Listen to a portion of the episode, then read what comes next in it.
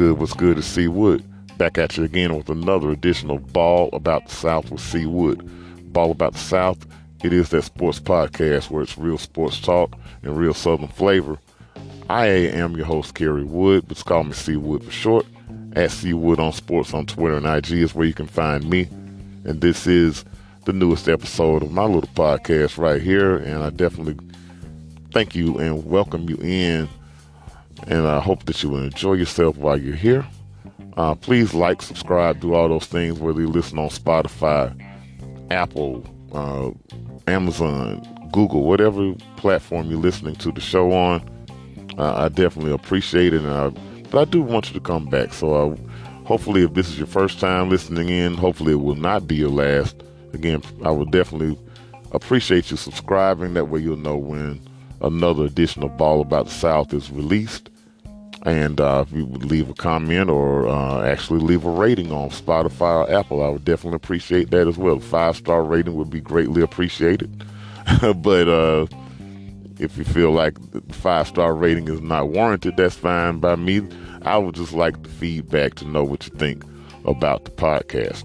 Anyway, let's get into the sports, man. We got a lot to talk about. And to be honest with you, I was going to start off this show talking about the Alabama Crimson Tide uh, with what happened last Saturday in Knoxville, Tennessee. And I'm a little bit late with this uh, episode because I did an earlier, uh, I did an episode earlier this week. I did my NBA preview, and uh, that was released on Monday. And so, uh, you know, a little bit late with this one because we're almost uh, just a, a day or so away from Alabama kicking off with Mississippi State after that huge, crazy game there in Knoxville where the Tide lost 52 to 49. Now, we're going to get into that game. I was going to lead off with that game, but uh, we had some news around these parts that uh, we got to uh, we got to discuss first, and you know what I'm probably talking about, and that is CMC. Mr. Christian McCaffrey is changing coasts, and he is going from the Atlantic coast to the uh, to the Pacific, uh, basically the Carolina Panthers to the San Francisco 49ers in a blockbuster deal. Well, I, well, you can't really call it a blockbuster deal because the Carolina Panthers only received draft picks in return, but the uh, I mean the aftermath of that deal. I mean, you know, the impact or at least the potential impact of that deal kind of makes it a blockbuster when you think about Christian McCaffrey joining the San Francisco 49ers. That is a crazy thing to even think about, but that is the reality. So, uh, and that thing went down last night, kind of not too long or uh, long after the Thursday night football game went off. Uh, that was a game we, will definitely talk about here just for a few minutes as well as the New Orleans Saints uh, man, I, I, I do not know what's going on with that team, especially the defense now. Is they gave up 42 points last night and go down and defeat to the Arizona Cardinals. We'll talk about that a little bit um, for a few minutes a little bit later. But Christian McCaffrey is headed to the West Coast. He is headed to the Bay Area. So what's what do you think about that? I would definitely like your thoughts. Whether you hit me up on Twitter again, that's at C Wood on Sports on Twitter or IG. Um, if you can leave a comment, I think you can leave a comment on Spotify or Apple if you want to uh, talk about it as well. Craziness. So how does you know? I've got a couple questions. Um, the first question I have, obviously, is the fit. I mean, you think about putting Christian McCaffrey in between, well, in the mix of all of those players out there. You thought you think about Deebo Samuel. You think about a guy like Brandon Aiyuk. You think about a guy like George Kittle. Obviously, Juszczyk, the uh, fullback. They have a couple decent running backs out there as well. Putting Christian McCaffrey in all of that, how's that going to work out for Kyle Shanahan and that brain trust over there in San Francisco? And then I think even more importantly than that, how does Jimmy Garoppolo, how does Jimmy G coordinate all of that stuff as the quarterback now? It's very interesting stuff to say the least. Uh, I'm not sure I, if I see the the fit, to be honest with you, because um, it's it's like really Deebo Samuel is basically what Christian McCaffrey does. I mean, I understand Deebo Samuel's a wide receiver, and that's that's definitely what he is listed as. But Deebo Samuel's going to do a lot of the same things that more than likely Christian McCaffrey is going to be uh, doing once he gets out there. Uh, obviously, catching the ball out of the backfield. You know, I mean, they line Deebo Samuel up in so many different ways.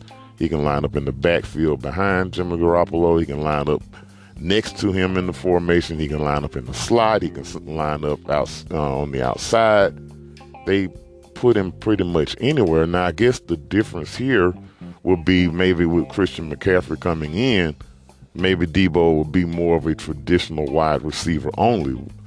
Uh, we'll see about that. Now, I, you know, if you're looking at it from that standpoint, then obviously I can see it making the San Francisco 49ers a little bit more dynamic offensively.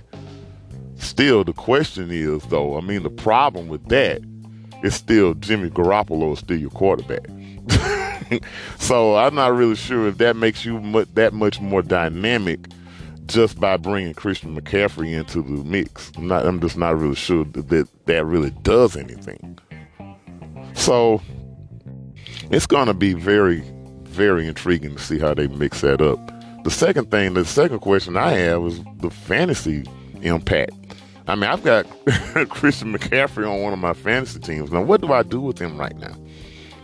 I mean, seriously, because uh, again, uh, you know, well, I put it to you like this: I, I, I picked him up in the draft, and it was one of those things. I I I would not have picked Christian McCaffrey where I got him. I got him as the first pick. Now I understand that. I think he was like ranked fourth in the um, fantasy rankings or whatever. And I sat there in, in, in this particular draft I did not get there to the draft to set up everything before the first round started. So the computer basically picked Christian McCaffrey for me, which, you know, when I thought about it, I really didn't have a problem with it. So I went on, you know, and I've made do, and actually he's done pretty well this season for, for what I needed or whatever. So, but, I mean, my thing was, you know, I did not like the matchup with him uh, being, you know, with his quarterback being Baker Mayfield, and now I don't know if it's that much better with Jimmy G. I mean, you know, because look, I mean, Christian McCaffrey is a really good running back. We all know that, but we also know that he gets a lot of his yardage catching the ball out of the backfield. So it's, it's going to be interesting. So I think the fantasy impact is something that definitely needs to be looked at. I think probably you think, well, okay, he's probably going to be even better than he was in Carolina. And that may turn out to be the case. But I could also see it going the other way because you have a lot more mouths to feed in San Francisco than you had in Carolina. And then obviously, again, it's not, I mean, obviously Jimmy G is better than Baker Mayfield, but is he that much better? You know, I don't know. To be interesting to find out, but uh, blockbuster deal, if you look at it from that standpoint, is this enough to get to the San, uh, the 49ers over the hump? I mean, do, you put them above the the LA Rams in the uh, NFC West? Do you put them above teams like I don't know? I mean, if, I mean, you know, uh, considering things, if if if the Tampa Bay Buccaneers are will sit there and actually make the playoffs because right now I don't know if we know if they're going to make the playoffs or not. If they if they do, do you sit there and do you put the San Francisco 49ers over them? Do you uh, do you place them ahead of the uh, Green Bay Packers if they're able to make the pay- playoffs? A lot of a lot of questions are asked and a lot of questions that need to be answered behind this big time trade of Christian McCaffrey. So we'll see how it goes. Um, again, so man, look, we're gonna get into a lot into this show, but that obviously had to be the lead off. when you think about it, man, that was some huge news that came down last night. Um, we're gonna get into a lot in the show. Like I said, we're gonna get into my SEC stuff. around the SEC is what I call it. We're to get into the Alabama game from last week, and then uh, we'll talk about that briefly. Then we'll get into tomorrow's matchup with Mississippi State. We'll talk about that.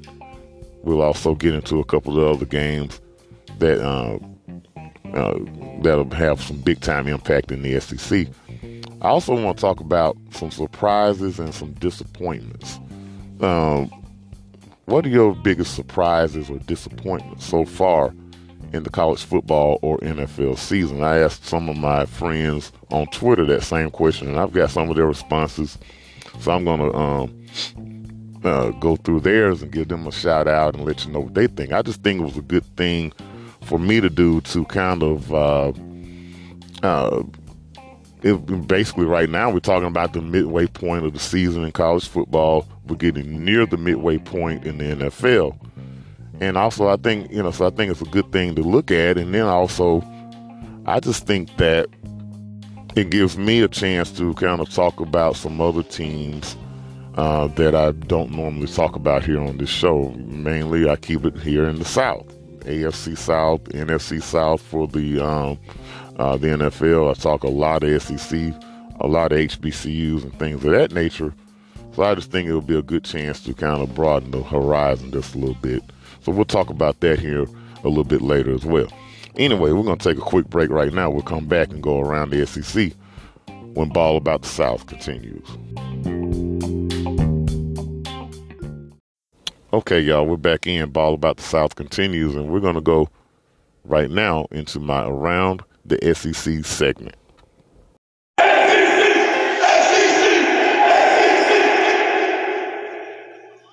Yes, sir. Yes, sir.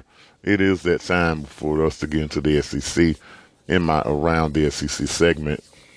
And a lot going on, man. What a crazy weekend that we saw last week a lot of points scored around the league. When you sit there and think about the Auburn Tigers, the Auburn Tigers going to the Grove and putting up 34 points. Who would ever, who would ever have thought that we see that with the way Auburn's offense has been playing?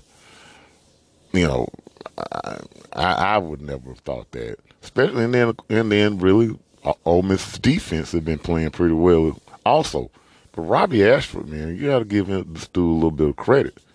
I mean, he uh, overcame some things. They had a little uh, scuffle, here or he had a little scuffle with Tank Bigsby on the sideline. They had a uh, rough start to the football game there. Auburn got down 21 nothing, if I'm not mistaken.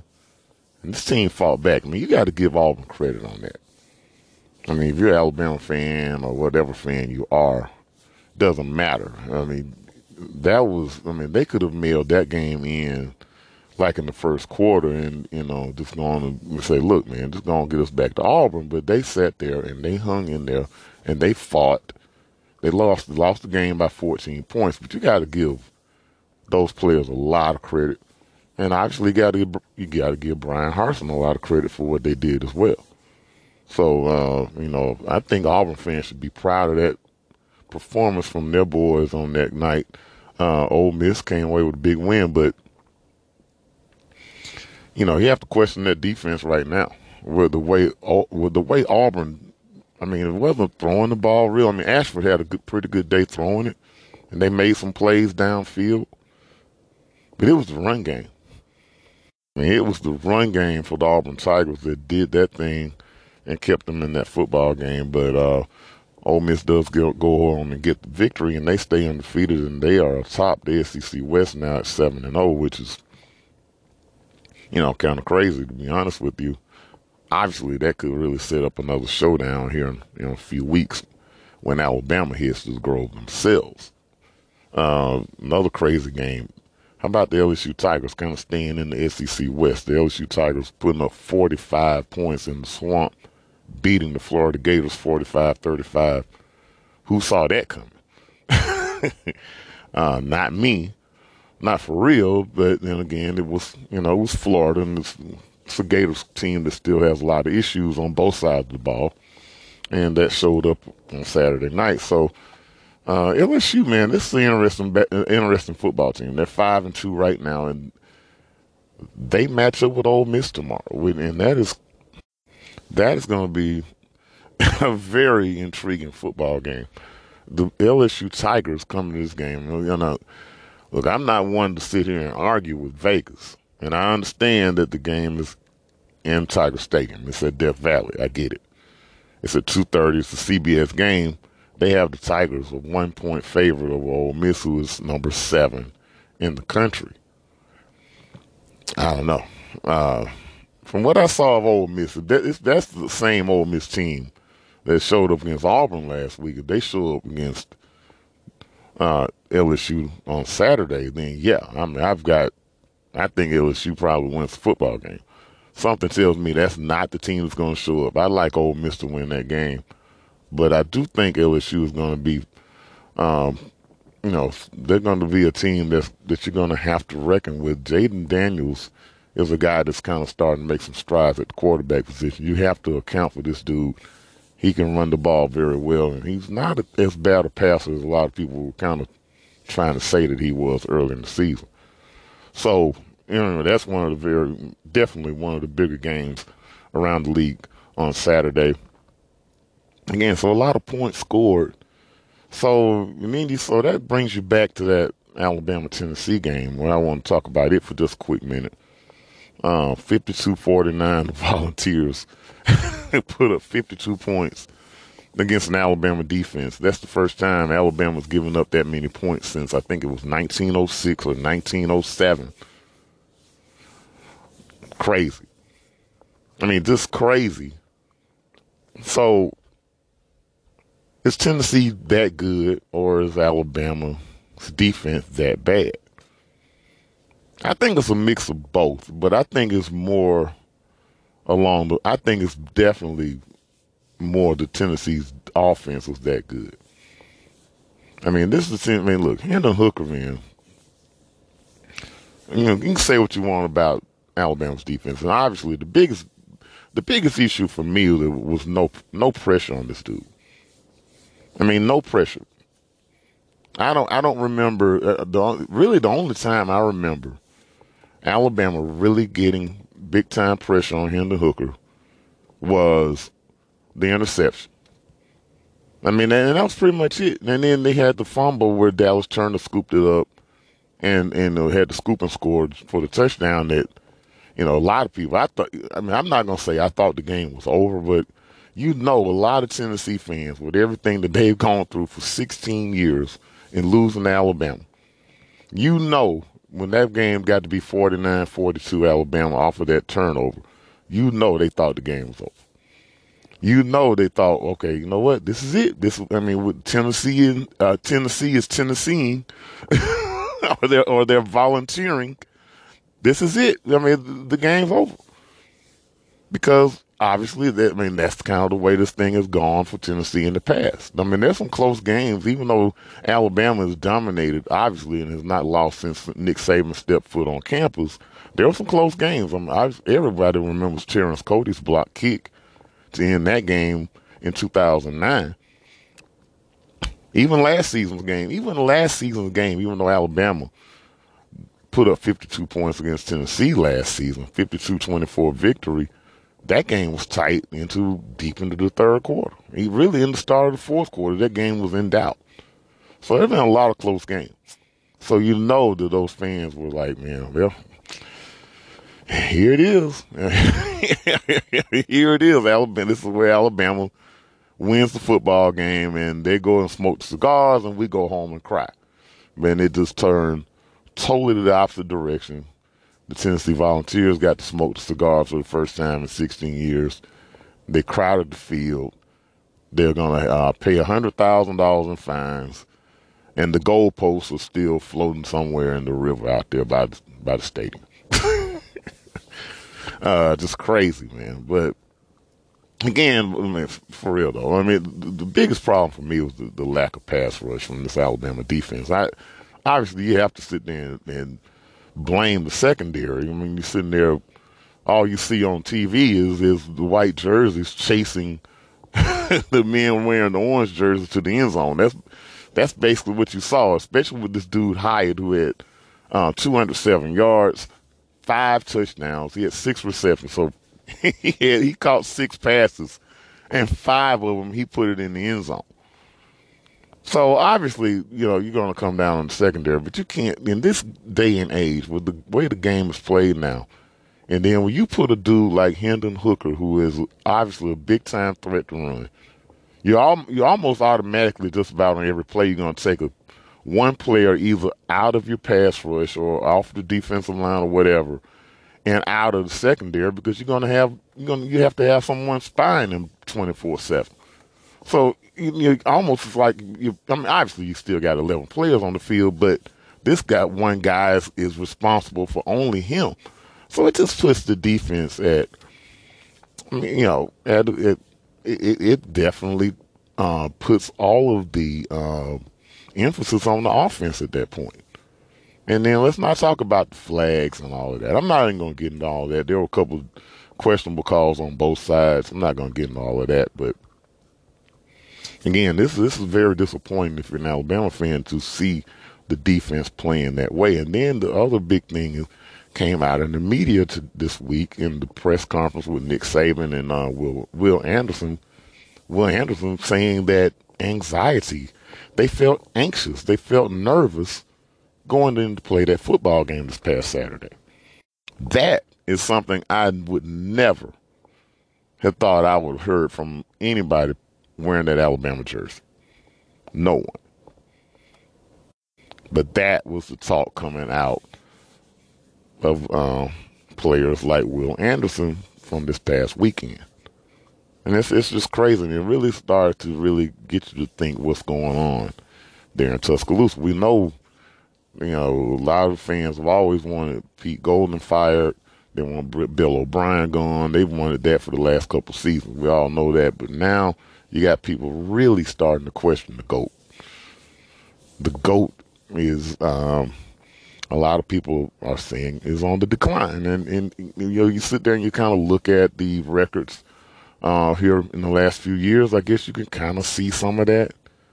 I kind of, you know, I'm not going to sit here and say that it's, that he's on a decline just yet because I can sit there and point to uh, one thing as I looked at it was penalties. Um, while they've gotten a lot worse, comparing to right now as far in comparing to let's say the 2017 season because I went back and looked man. I, I, was like okay. There are a lot of people talking about how the penalties are so much worse this season and they are worse but I don't know if they're that much worse than they have been here in the last season or two. And I went back and looked at uh, with uh, pro sports reference or whatever sportsreference.com Alabama averaged like nine penalties per game in 2017. Okay, now that was the year uh, Tua came in for Jalen at halftime with the Georgia game, the national championship, led them back, hit the second and 26 to DeVonta Smith. Okay, that championship team. So that was that has been the best. Uh, the next year, I think it jumped up to like 11 penalties per game. Of course, that was the season they lost to Clemson in the championship game. Then I think it jumped to 12 or 13 penalties the next season. That was 19 where Alabama lost two games. They lost to uh, LSU at the end, LSU um, at the end of the season, and they also lost to uh, Auburn. So that was the LSU national championship team. And then it jumped to like 14 penalties. I think now the only time there was a decline was 2020. That was the uh, COVID season, and they declined to like 12 penalties uh, per game. Okay, that's offense and defense. Uh, but then it shot right back up to 14. I think last year was 14, and this year so far it's it's just under 16 penalties. Now again, look, that is a lot, a lot, a lot of penalties, but it's not as I don't think it's as drastic a jump as maybe it's looking like that it really is. It's just you look at the games and you look at how they've broken the record twice. They they broke the record at Texas a few weeks ago, and now they broke the record again with 17 penalties last Saturday. Obviously, that's a huge problem. That's a huge issue. But I don't think it is the drastic change that some people might think that it is, just going from those stats. But it is progressively getting worse, and that is not a good thing. So something's got to give at some point. Um, so anyway, man, this is a crazy, crazy game uh, last weekend. So we'll have to see how Alabama uh, comes back from that. And obviously, they have Mississippi State Bulldogs this week, which is one of the better games on the slate. Um, last year, Alabama beat the Bulldogs 49 to 9, and that game was in Stark Vegas. So uh, Saturday's game is in Tuscaloosa. That should help things along. This is not the same type passing attack that you get that you get with Tennessee. I mean, uh, the air raid offense is more of a short passing game. Um, don't get me wrong, they can throw the ball downfield, and obviously they do that very much. Will Rogers is a capable quarterback to do that, but you don't get the running of, of Hendon Hooker uh, and then obviously the run game that Mississippi State has, even though I think at times it's been better this season than we've been used to it being from Mike Leach and that air raid offense, you don't have to worry about it too much, I don't think. I think you should be fine. They only average like 93 yards rushing per game. So you would think that the results should be a lot different for Alabama on Saturday, but we'll see, man. I mean, uh, we'll see what happens. We'll see what happens. Uh, offensively for this uh, Alabama team, Jermaine Burton is, is a very is a mystery right now. His status, uh, I'm hearing that he punched a fan on the field during the uh, rushing of the field last week at Knoxville. Not really sure what, what his status is. Nick Saban obviously will know how he does. He wants to handle everything internally, which is which is fine. So we're not really sure if he's going to be suspended. There are a lot of people saying he should be kicked off the team. I didn't. I never saw the video, so I can't really say. But um, uh, that's going to be interesting to see if Jermaine Burton is available for this team uh, tomorrow and going forward, for that matter. So, yeah. Anyway, big time stuff going on there. Uh, obviously, you sit there and look at going forward for a team like Tennessee, man. They have Georgia obviously coming up in a couple weeks. That is the game everybody's going to be waiting for. For me, I, I I think I think Tennessee definitely still has a chance to go into Georgia and win that game, even though the game is in Athens, because you know right now Georgia is, is having issues of their own offensively. I don't know if Georgia can sit there and they get into a game like that that we saw last week, I don't think Georgia can win that game. So obviously, Georgia's not going to try to play the game the way Alabama did last Saturday. They would play a much different style. They would try to slow things down a lot more than Alabama did. Now, Alabama actually, if you sit there and really look at it, it's not like Alabama didn't really try to do that. They had time of possession edge 37 minutes and something to 23 minutes. Um, I mean, you know, just but I don't I don't know if Stetson Bennett has the weapons that can really, even though like I said that Tennessee defense is not very good at all. I don't know if Georgia has enough weapons to sit there and, and just go, you know, air it out against Tennessee. So, uh, but I do think they can make plays, and I do think they can score enough in a game where they kind of have the tempo to where they want it, and then I think they'll get enough stops and they'll beat Tennessee in that game here in a few weeks. And that would obviously hurt Tennessee. I mean, because we talked about it last week. Um, you know, the loser of that game was still going to be in good shape. I thought, I, especially in the SEC, because I mean, Tennessee had lost to Alabama. Alabama's a Western Division opponent, opponent, so they still would be in line to do what they had to do if they could beat Georgia and Kentucky to get to the SEC championship game. Same for Alabama. I mean, Tennessee's in the Eastern Division. They're not a Western Division opponent. So everything is still out there for Alabama, just like it would have been for Tennessee if the game had gone the other way. So, hey, we'll see what happens, man. Um, it's going to be very intriguing to see just how this thing shakes out. Anyway, man, like I said, I do expect Alabama to win that game on Saturday against Mississippi State. And, uh, know, it's going to set up a really, really interesting November around here in this in this conference, man. I think it's going to be crazy. Anyway, man, we're gonna take a quick break again. That is my SEC. That is my around the SEC segment, and uh, we're gonna come back after this, and we'll talk those surprises and those disappointments. We'll go into a little bit more SEC because I've got some SEC surprises and disappointments of my own, and there are a few that I see from my uh, friends on Twitter. We're gonna get into that when Ball About the South continues.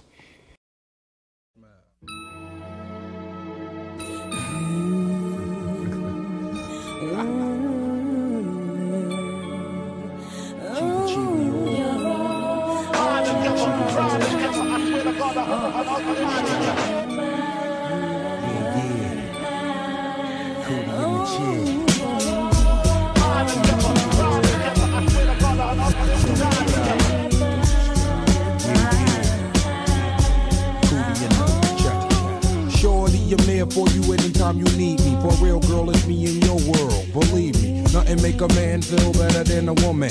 Queen with a crown that be down for whatever. There are few things that's forever. My lady, we can make war or make babies. Back when I was nothing, you made a brother feel like he was something. That's why I'm with you to this day, boo, no frontin'. Even when the skies were gray, you would rub me on my back and say, baby, it'll be okay. Now that's real to a brother like me, baby. Never ever give my gum the way keep it tight?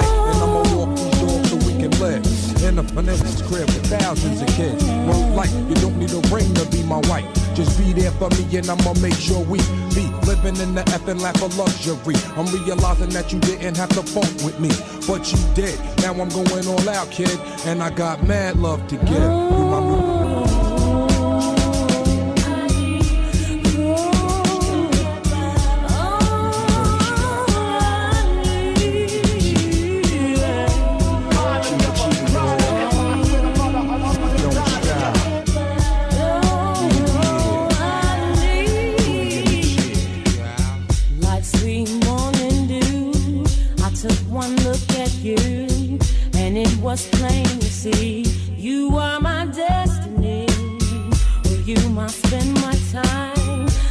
I'll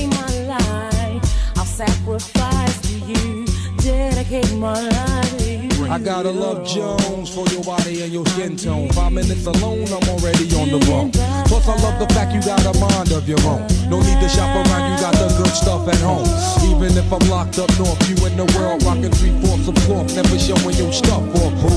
It be true, me for you, that's how it is. I be your Noah, you be my Wiz, I'm your Mister, you my Missus, with hugs and kisses, Valentine cards and birthday wishes. Please, we on another level of planning, of understanding the bond between man and woman and child, the highest elevation, cause we above all that romance crap, show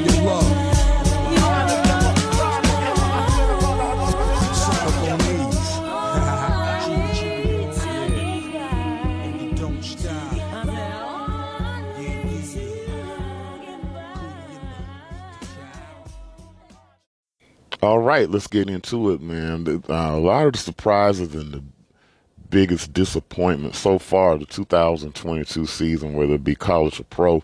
And I really want to thank everyone for the responses here.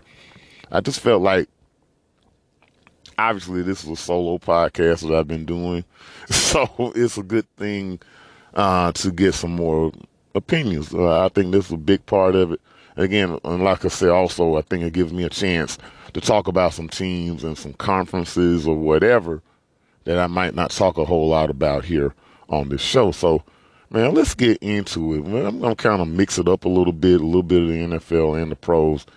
Uh, I've kind of started a little bit with the NFL because, and obviously, there are a couple of uh, people that here that's talked about the New Orleans Saints. That was a disappointing game, to say the least, for them. They put up 31 points for Andy Dalton throwing the football or whatever.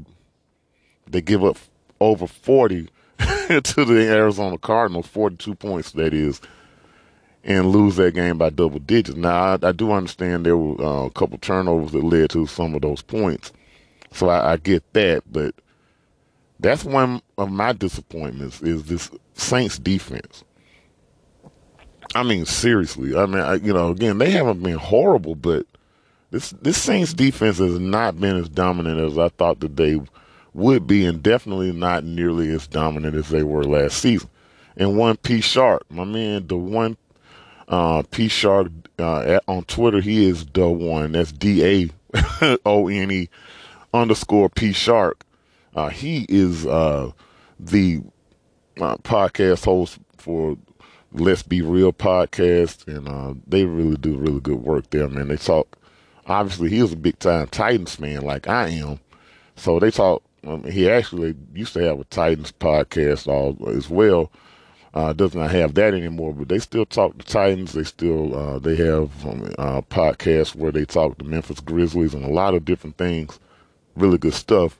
He agrees with that. He has one of his biggest disappointment is the New Orleans Saints. Uh, and then on the flip side of that, in college, he has the Arkansas Razorbacks as a huge disappointment. And I definitely echo him on that because I, you know, I went into this season thinking Arkansas was the second best team in the West. And I do realize, obviously, you know, they were having to replace Treylon Burks, which was, I think, has been a big part of the issue. No one saw the issue with their defense being like this, though. No one saw this defense being this bad. As bad as Tennessee looked at times against Alabama last week, Arkansas is worse. I, I, can safely say that. I, I, really believe I can safely say that. So yeah, I, you know that has been one of the, the biggest disappointments. They did get a big win last week against BYU. I still, I'm still trying to figure out why Arkansas is playing a game like that, a non-conference game like that, on the road in the middle of the conference season. I don't know who's in charge of scheduling at Arkansas, but they're not doing a good job. I'm just gonna put it like that.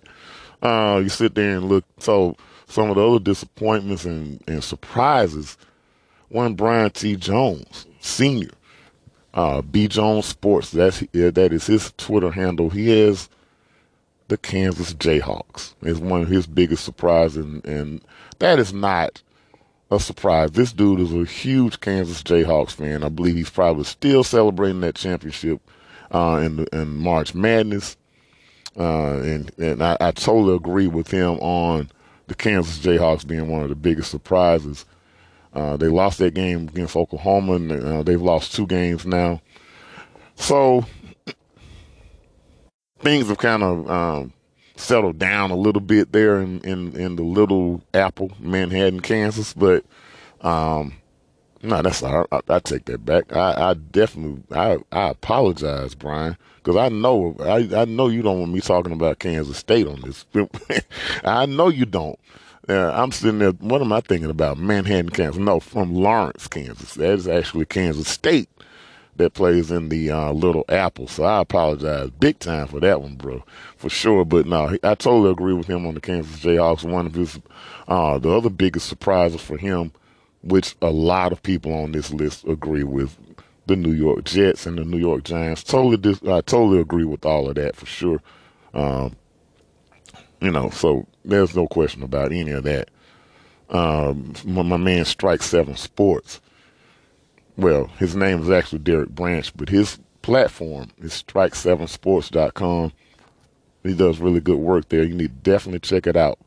Full website uh, full sports. Uh, uh, his content is, is really top notch. I think you definitely need to check it out. He uh, specializes kind of in the Memphis area there, uh, sports with the SEC, the American Conference. He's big with that. He covers Memphis games there. I think he covers football and basketball. Uh, he has a podcast. It's called Strike Seven Sports Podcast. Really good stuff, man. He has his biggest surprise is Tennessee. So I'm, you know, and I and I agree with that to a degree that they're seven and oh, I don't. I was a lot bigger on Tennessee than I think a lot of people were. I, I had Tennessee winning ten games this season. I had Tennessee's floor at nine games that they would win.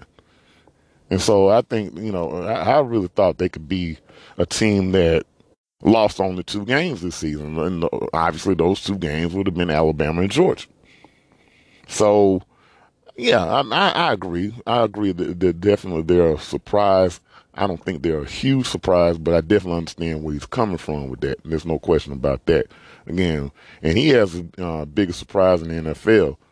as the New York Jets as well. And I totally, totally 100% agree with that. Um, look at my man, C. Henry. C. Henry, C. Hen, this guy has another really good podcast as well. Um, and I definitely think you need to check it out, man. He has his podcast. I think it's the, the fellas. Uh, he is on spot. He's on Spotify. Really good stuff. Really in depth with everything that he does. He lives in Michigan, so obviously he covers the Michigan sports scene very well. The Wolverines, Michigan State, uh, obviously uh, the Lions, I'm going to talk about the Lions here in just a couple minutes, but he has his big disappointment in college is the is Michigan State. I totally disagree. I know, I'm sorry, I totally agree with that. I thought Michigan State would take a step back though, but I definitely uh, understand where he's coming from. Man, it, it, has not been a good season for Mel Tucker there, and the and Sparty. Uh, the Michigan State Spartans have definitely had their struggles this season. And he also has the New York Jets and the Giants as his biggest surprises in the NFL. So I definitely understand that.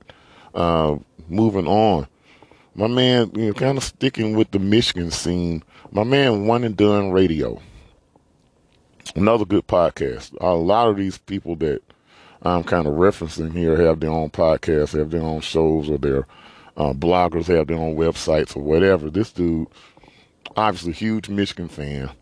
Uh, he has his biggest surprise so far in the NFL of the Philadelphia Eagles. No one thought they they would start six and zero, oh. and I definitely agree with that. I think the Eagles have definitely been one of the surprises as far as being still undefeated at this point. I'm not as surprised that they're really playing really well. I'm I'm not surprised at that. Um, a man you know, but I do understand where he's going with that. And let's go with my man Fat Boy Fadeaway Sports. That is a really good podcast uh, on YouTube.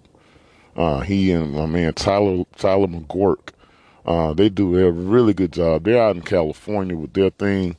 Obviously, um, if I'm not mistaken, in the Bay Area because I, I know that he's a really big Oakland fan. Uh, Oakland Raiders, Oakland A's, all of that. He has Jalen Hurts the way he's played so far as being his biggest surprise. And again, I, I get that totally. Um, I'm not surprised. Again, I'm not surprised at Jalen Hurts doing well. I think it's probably more surprising at the level of where Jalen Hurts is playing right now. I think it would be the thing. We'll see if my man Jalen can keep that up. I mean, this is a really good story sitting up there in Philadelphia. Right now, I I think the Eagles are the best team in the NFC. I don't think there's any question about that. And I mean, I mean, uh, but, you know, we saw the, how that defense shut down the Cowboys. I understand that's Cooper Rush running the show for them. Uh, the Eagles' defense has played pretty well. I, I don't know that you can't say that they're right up there, maybe with the Buffalo Bills and the Chiefs right now. If Jalen Hurts continues playing the way he's playing, and I think the, the, the biggest thing for the Eagles is just you know pounding the football, running the ball is still while Jalen is doing his thing throwing the football. Their their meat and potatoes starts running the football. If they stay with that, the Eagles can beat anybody. And uh, who knows? They might be headed to the Super Bowl. We'll see. Uh, another disappointment. Now the disappointment from Fat Boy Fadeaway Sports flags on QB sacks. He said they've just been too soft, and I totally agree with that. I, no one is going to argue that. Definitely no one that's an Atlanta Falcons fan, that's for sure, with the uh, Grady Jarrett hit, if you want to call it a hit on Tom Brady. Obviously, the Kansas City Chiefs had their moment there on Thursday Night Football uh, last week. Uh, this whole thing, man, I understand you're trying to um, protect the QBs, but it, it really has gotten out of hand. I mean, it, it just really has. So I, I 100% agree with him on that one for sure. Um, like I said, my man Fat Boy Fadeaway Sports has the Raiders as one of his disappointments. Variety Sports Network has the entire AFC West as a disappointment. Now I asked about what did they mean that the Chiefs would be disappointed as well, and they basically said no, the Chiefs are are not disappointing, but the rest of the AFC is, and I totally dis- I totally agree with that. Uh, you sit there and you look at what obviously the Raiders are doing, winning only one game so far. You look at the the Broncos and how they have played so far, and and then of course the Chargers are charging big time. Uh, crazy stuff going on in that division. Everybody, I think, agreed that they thought that there were going to be three playoff teams come out of that division. It's not looking likely that that's going to happen right now. It just isn't. And then that, you know, talking about the Denver Broncos, that gets us to Russell Wilson. And there are several Russell Wilson and, you know, being a disappointment on here. One of them, a couple of them, a couple of my friends there on Twitter, a couple of my Alabama friends. One, Frederick Grigsby, Gabrielle Quinney. I hope I'm saying her name right. I definitely want to shout them out. Roll Tide, first of all.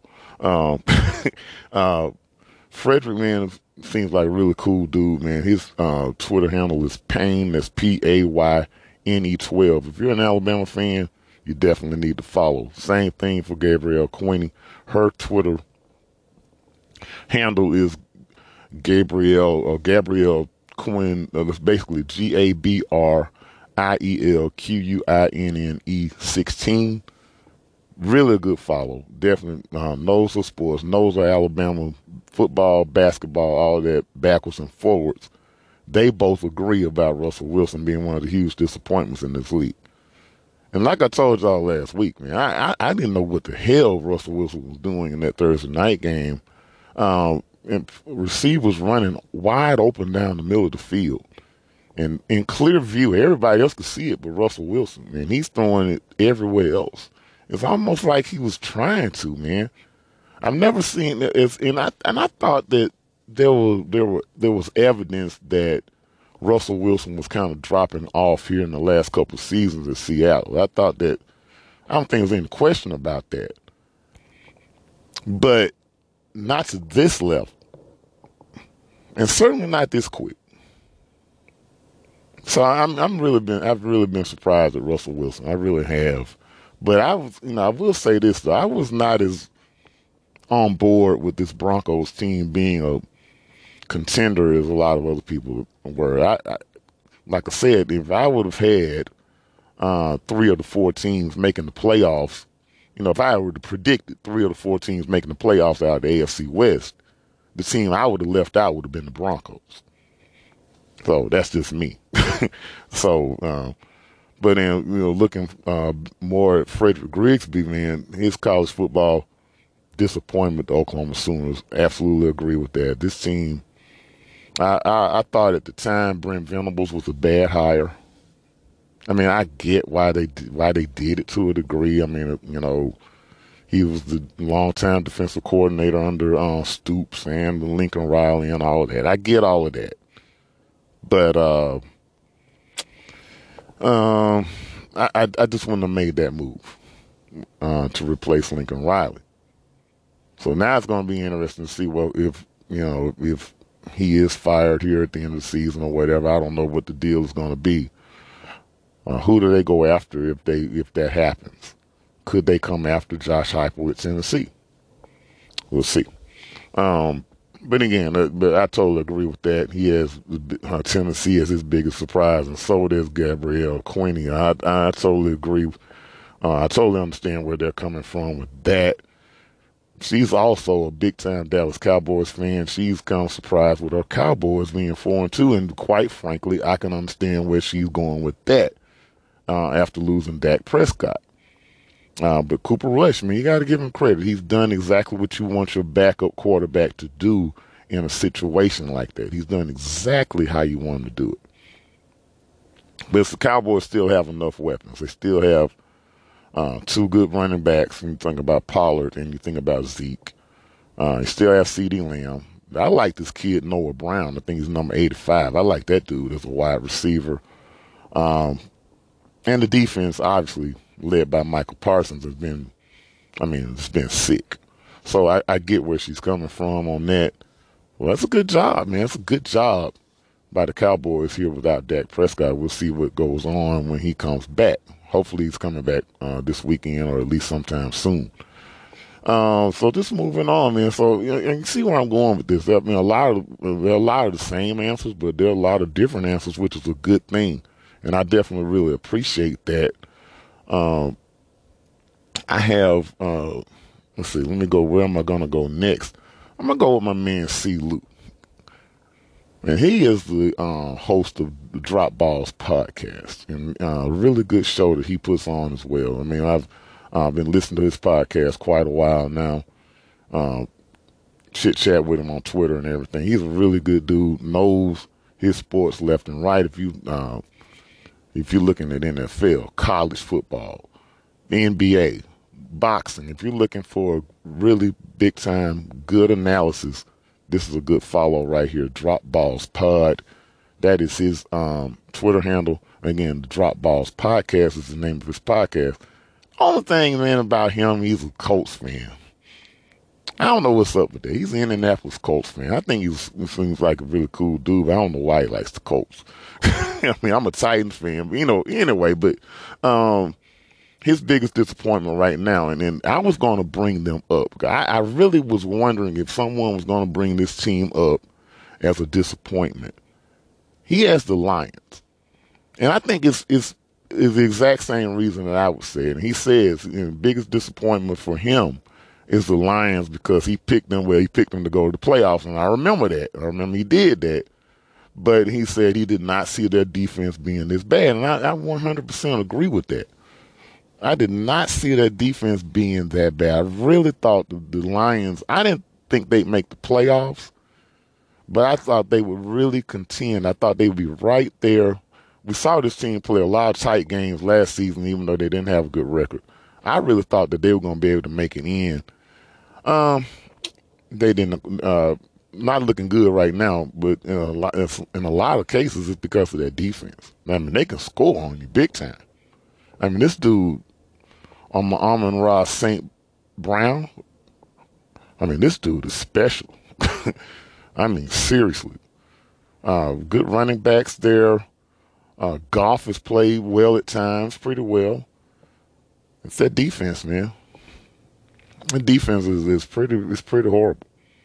So man, I totally agree with C. Lou on that one, big time. Um, so, uh, you know, see what I have here. Uh, I have my man, Real Deal, Damian Adams, another really good podcast. If you're not listening to the Real Deal, and trust me, it is the real deal. This dude puts it down. I'm telling you. Um, with NBA again, another one. He's in with NBA, NFL. And if you're a big time boxing fan, you have got to check out this dude's podcast. And he does actually a couple other podcasts. I think it's the GSMC basketball and the GSMC boxing. So I definitely want to put him on blast. I think he uh, does a really good job. Uh, he has his biggest surprises again as the, uh, the Giants and the Jets out as well. But his biggest disappointment the Tampa Bay Buccaneers. If we kind of kind of steer this thing back toward the South a little bit, and obviously the Buccaneers are a big time disappointment, Tom Brady included. And I'm seeing now that Brady's sitting there saying, "Well, you know, I'm I don't have any plans to retire anytime soon or whatever, or re-retire basically." Uh, man, that that's that's turn, starting to turn out to be a mess. I, I thought that they would be a team that would make the playoffs. I thought they probably win like a. I think I had them at winning like 11 games or something like that. Uh, I thought they would struggle at times, but I thought they'd be good enough to get in. And then they probably, you know, lose in the first round or the second round like they did last year. That was kind of my thing. Right now, you have to question whether this team is going to even make the playoffs. You have to, you really have to question that. And you sit there and look at it, they could easily be something like two and four right now, even though they're three and three. They could have lost that Falcons game. And that's where we're going next with my man Antoine Smith at Fatboy Slim underscore 21. That is his Twitter handle. This dude does some really good work as well. If you're in Atlanta, if you, uh, you're Atlanta Hawks fan, you're Atlanta Falcons fan, you'll find no better coverage of those two teams than Smitty's Sports Machine podcast on Spotify and on YouTube. definitely check him out. Um, the reason I bring him up, now he has his biggest surprise in college is Kansas, which a lot of people no doubt would agree with. Uh, he has the Vikings as his uh, biggest surprise in the NFL, and I kind of get that. I don't know if a lot of people thought the Vikings would be five and one right now. I kind of get that. I kind of do. I, I, I had the Vikings winning the uh, NFC North, or at least maybe being right there to win it against the Packers. Uh, so I, I, agree with him to a degree on that. Uh, biggest disappointment, Oklahoma. Biggest disappointment in the in the NFL, the Broncos. We all get that. But again, he's a big time Falcons guy. And the reason I bring him up is because I think the Falcons have been a big time surprise as well. Not because when you sit there and you look at their record being three and three, and you know, but this team, if you sit there and you look at it, go back to week one. They blew that game. What they were up twenty six to ten. I think it was twenty three to ten. I think it was against the Saints. They blow that game, and then we all know what happened two weeks ago in Tampa Bay with Grady Jarrett, you know, getting the uh, roughing the passer penalty. They would have been getting the ball back down 21-15. They had come back from down 21 nothing. It was 21-15. They should have been getting the ball back with like two minutes to go, where they could have been driving the field to win the game they could be four and two or five and one easily when you sit there and look at it like that. So he does not list the Falcons, and I get why he's doing that. I, I totally understand it. But uh, man, yeah, definitely worth your time to listen at him and watch him on YouTube. Definitely, and he knows his Atlanta sports upside and down. There's no question about that. But I think the Falcons have, have really been a surprise with Marcus Mariota running the show. Uh, and they've done it without Cordarrelle Patterson, who's out on IR right now. That's going to be, you know, it's going to be interesting to see. Hopefully, he's going to be able to make it back at some point. But anyway, uh, again, really good follow that he is. And my, my man, Antoine Smith. Uh, staying in the South and going back to the CMC thing uh, Allison Mays. Uh, I'm going to shout her out. I'm not really uh, very familiar with her, but I do appreciate her chiming in on uh, this topic. And her biggest disappointment is the Panthers trading CMC, which is very interesting. But I, I, I, get it because I see that she's a Carolina Panthers fan. So she's like, well, you know, this is not a, re- a reactionary tweet. I just, it's just because it just happened. so I get it. I understand what she's saying. She says it's a bad move on the Panthers' part, and obviously, coming from a Panthers fan, I can definitely understand that sentiment. She says the 49ers are going for all broke, are going for broken, laying it all out on the table, and they are trying to win a Super Bowl right now. I think a lot of people would definitely agree with her on that one. So, uh, you know, again, we'll have to see how this thing goes, but, you know, it's hard to really, it's hard to, to argue with her and it's hard to be mad at her, that's for sure. That is for sure. So anyway, man, I just really want to thank all you that um, chimed in. If I missed any of you guys that chimed in on my question there, I, I definitely, definitely apologize for that. Charge to my head and not my heart. That's for sure. But I really appreciate you, man. I definitely appreciate uh, some of the relationships, uh, friendships that I uh, have gotten over the years on Twitter, man. I think it's really cool. I just think it really is. So we're to take a quick break again. We're to come back. We're to close out the show with a, just a little bit of NBA talk and a couple other little things, a couple other little snippets when Ball About the South continues. Nobody pray for me. It been a day for me. Yeah, yeah. Remember syrup sandwiches and crime allowances. Finessing on them with some counterfeits, but now I'm counting this. Parmesan with my accountant lips. In fact, I'm down in this. You say with my boo babe tastes like Kool-Aid for the analyst. Girl, I can buy your Westie world with my base stuff. I know that it's good. Won't you sit it on my taste buds? I get way too petty once you let me do the extras. Pull up on your block, then break it down. We playing Tetris. AM to the PM, PM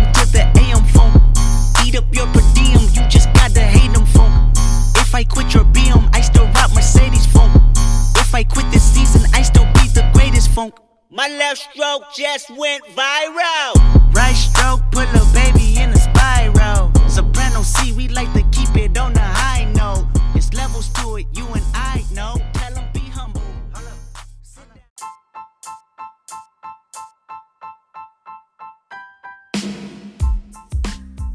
All right, y'all, let's get back into it.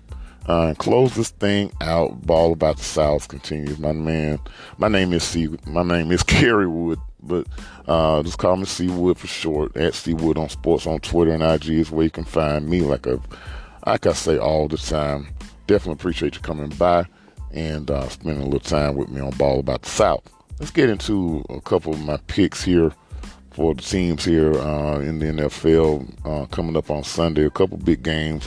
The biggest game on tap is for me the three, two, and one Indianapolis Colts visiting the three and two Tennessee Titans. So obviously, that is the game of the day. Uh, if you look at it for from an AFC South standpoint, uh, these two teams just met two weeks ago, and the Titans were victorious up at Lucas Oil Stadium in Indianapolis, and um, one of those crazy scheduling quirks, man. The NFL has them playing again two weeks later. Tennessee Titans come in two and a half point favorite in this game at home. Ah, that is you know very interesting game to say the least because you sit there and look at all the um, injuries that we've had for the uh, Indianapolis Colts. Uh, Jordan uh, Jonathan Taylor, that is, has uh, had his injury problems. Hopefully, he's going to be available on Sunday for them. The biggest thing for the Colts here lately, they have been a team that's trying to been trying to identify uh, some other receivers besides Michael Pittman Jr. and one Alec Pierce. Now he caught the winning touchdown last week against the Jaguars. They won that game 34-27. He has been the guy that's really stepped up and done the job for them. But they've also done a really good job uh, with their tight ends. Jelani Woods uh, had a big touchdown pass in that game the uh, last week uh, against. And then you have Mo Alie-Cox. And then also really uh, Kylen Grayson. All three of those, Granson rather, all three of those guys have really turned into a pretty good tight end tandem for Matt Ryan. And Matt Ryan threw the ball pretty well last week uh, in that win over Jacksonville you know, they've had that turnover problem. They did not have that turnover problem last Sunday, which is the reason why they were able to uh, get that victory, I think, at least not as bad as they had been in recent weeks. So they have that coming into Tennessee, man. Obviously, uh, thing about the Titans is you're sitting there looking for that guy that can finally maybe uh, replace A.J. Brown. Obviously, Treylon Burks is out. He is on IR as well.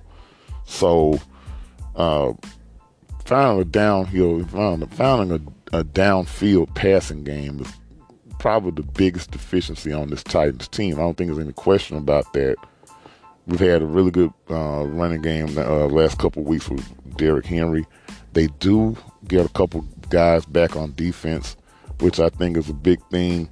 When you sit there and you look at um, Bud Dupree coming back, uh, should help that pass rush a lot. I think that you know having him back should help them. Uh, Amani Hooker, I think, is getting close to coming back as well. So uh, you know the Titans are getting uh, well at a good time. I still not sure if I like that bye week being so early, but it does get it did give them a chance to get some healthy bodies in there. Uh, both of those guys have practiced all week, as far as I know. So and so, and obviously, this is a huge game. I mean, you're sitting there thinking about it being uh, just week seven, but uh, you're talking about these two divisional opponents, man. This there's a lot riding on this football game for it to be not even the middle of the season. So uh, again, the Titans come in two and a half point favorite. I like the Titans to pull this thing out. I just really do. I think that um, Tannehill has played well enough. He's not, he's not doing anything crazy. He's not, I mean, you know, he's not Jalen Hurts or anything like that. Um, has six six touchdowns so far in the season, three interceptions. So he's, you know, not turning the ball over too bad. Uh, he has a 94.2 quarterback rating right now. And so if you can get a, you know, again, it's, it's going to come down to, in my opinion, just who turns the ball over the least, I think, in this football game. I think both of these teams are evenly matched as long as Jonathan Taylor is healthy and coming back for the Indianapolis Colts. Uh, I, I, I, like the Tennessee Titans in a tight game. I think somewhere around 20, 23 to 20, 23 17, something like that. I think is going to be the score. The Colts have been playing pretty good defense of late, in my opinion. Uh, they really, uh, the Jags did put up 27 points on them, but I think again, a lot of those games, a lot of times you sit there and you look at where the Colts have given up some points. They've also turned the ball over quite a bit. So I, I think, that, and I think, I think, and obviously they've had their injuries on the defensive side as well. I mean, Shaq Leonard's been out most of the season and everything. Uh, a lot of other guys that they've been missing on both sides of football. So both of these teams, man, uh, I think are teams that uh, could, if they get everything straight, could really make a run in the playoffs if they were to make it. Obviously, only one of these teams is going to make it, so that is going to be a huge game coming up this Sunday. I have the Titans win a tight one on Sunday afternoon versus the Indianapolis Colts. Let's look at a couple other games. Uh, the Jacksonville Jaguars hosting the New York Giants, and the Jags come in a three-point favorite. I'm telling you, I, I am buying fully into this Giants Kool-Aid. I mean, I, am I'm, I'm I'm taking it, man. I'm I, I'm taking the Kool-Aid on this one big time. I like the Giants to win this game. I really do. I, I just think right now the way Daniel Jones, I think Daniel Jones obviously is the key for that football team. I mean, it's not about him anything uh, putting him putting up big numbers or anything. It's just about him taking care of the football. If he does that, you have a guy like Saquon Barkley, man, and you don't want to put a whole lot on him. I get that, but as long as you can ride him right now, I think it would be really a good thing if the Giants were to go out and get them a receiver. DJ Moore is out there uh, from the Carolina Panthers. Also, before I forget, I want to definitely mention Robbie Anderson, the issues that they had on the sideline with him this past Sunday, kicking him off the field and then uh, later on trading him to the Arizona uh, to the Arizona Cardinals. That was uh, crazy last weekend. Um, now DJ Moore, I mean, basically it's been starting to be a fire sale up at Carolina. We you know, talked about that earlier. Uh, getting a guy like DJ Moore would help Daniel Jones immensely.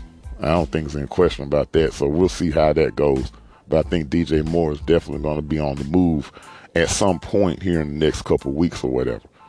Uh, speaking of the Carolina Panthers, they host the Tampa Bay Buccaneers obviously, I would assume that the Tampa Bay Buccaneers uh, will get out of there with the victory uh, over the Panthers. We sit there and look at uh, obviously uh, Baker Mayfield, who is still out. Uh, Walker is still the quarterback there at Carolina, so yeah, it's hard to go against uh, the Buccaneers being a 13 point favorite. I don't know if they cover those 13 points. I would not with that offense, the way Tampa Bay has been playing offensively and everything, I would stay away from that. But I do like them to win the football game. Uh, moving on, another huge game. Uh, this is a uh, cross conference game. The Atlanta Falcons traveling to Cincinnati. Both those teams three and three. I'm, you know what, and that's another team that um, some people did not mention. And I do want to say this, uh, Gabrielle Quinney. She, I have to uh, admit, she did mention the Rams. What about the Rams and their start? I don't think anyone saw the Rams being quite this bad. I mean, they had their struggles going on with Carolina last week before they finally won that game. No one, I don't think anyone saw the, Rams being that bad, but it's been crazy, man. And uh, but she did mention that, and I definitely uh, did not want to omit that. She definitely put that out there. Both the Super Bowl teams have been very disappointing to a degree. The Cincinnati Bengals are showing signs of coming out of that. Of obviously, they had that huge win against the Saints this past Sunday. The Saints have lost twice since we last joined you, which is obviously not good. The Saints are uh, spiraling downward big time. But that game, they host the Falcons this coming weekend they come into that game six and a half point favorite. I tell you what, man, I, I like the Falcons to kind of stay close in that game. Would not surprise me if the Falcons come in under that number. But I think definitely I would go with Cincinnati to win the game, and I would, I think that I probably would lay those six and a half points for the Cincinnati Bengals in that matchup. Uh, other games, man, uh, you have Miami Dolphins. That is your Sunday night game hosting the Pittsburgh Steelers. Obviously, team down here. Uh, another week. Uh, well, actually, I'm not really sure. I'm not sure if Tua was going to start that game yet. That the word last week was that he would be back this week. We'll see what that uh, what happens with that.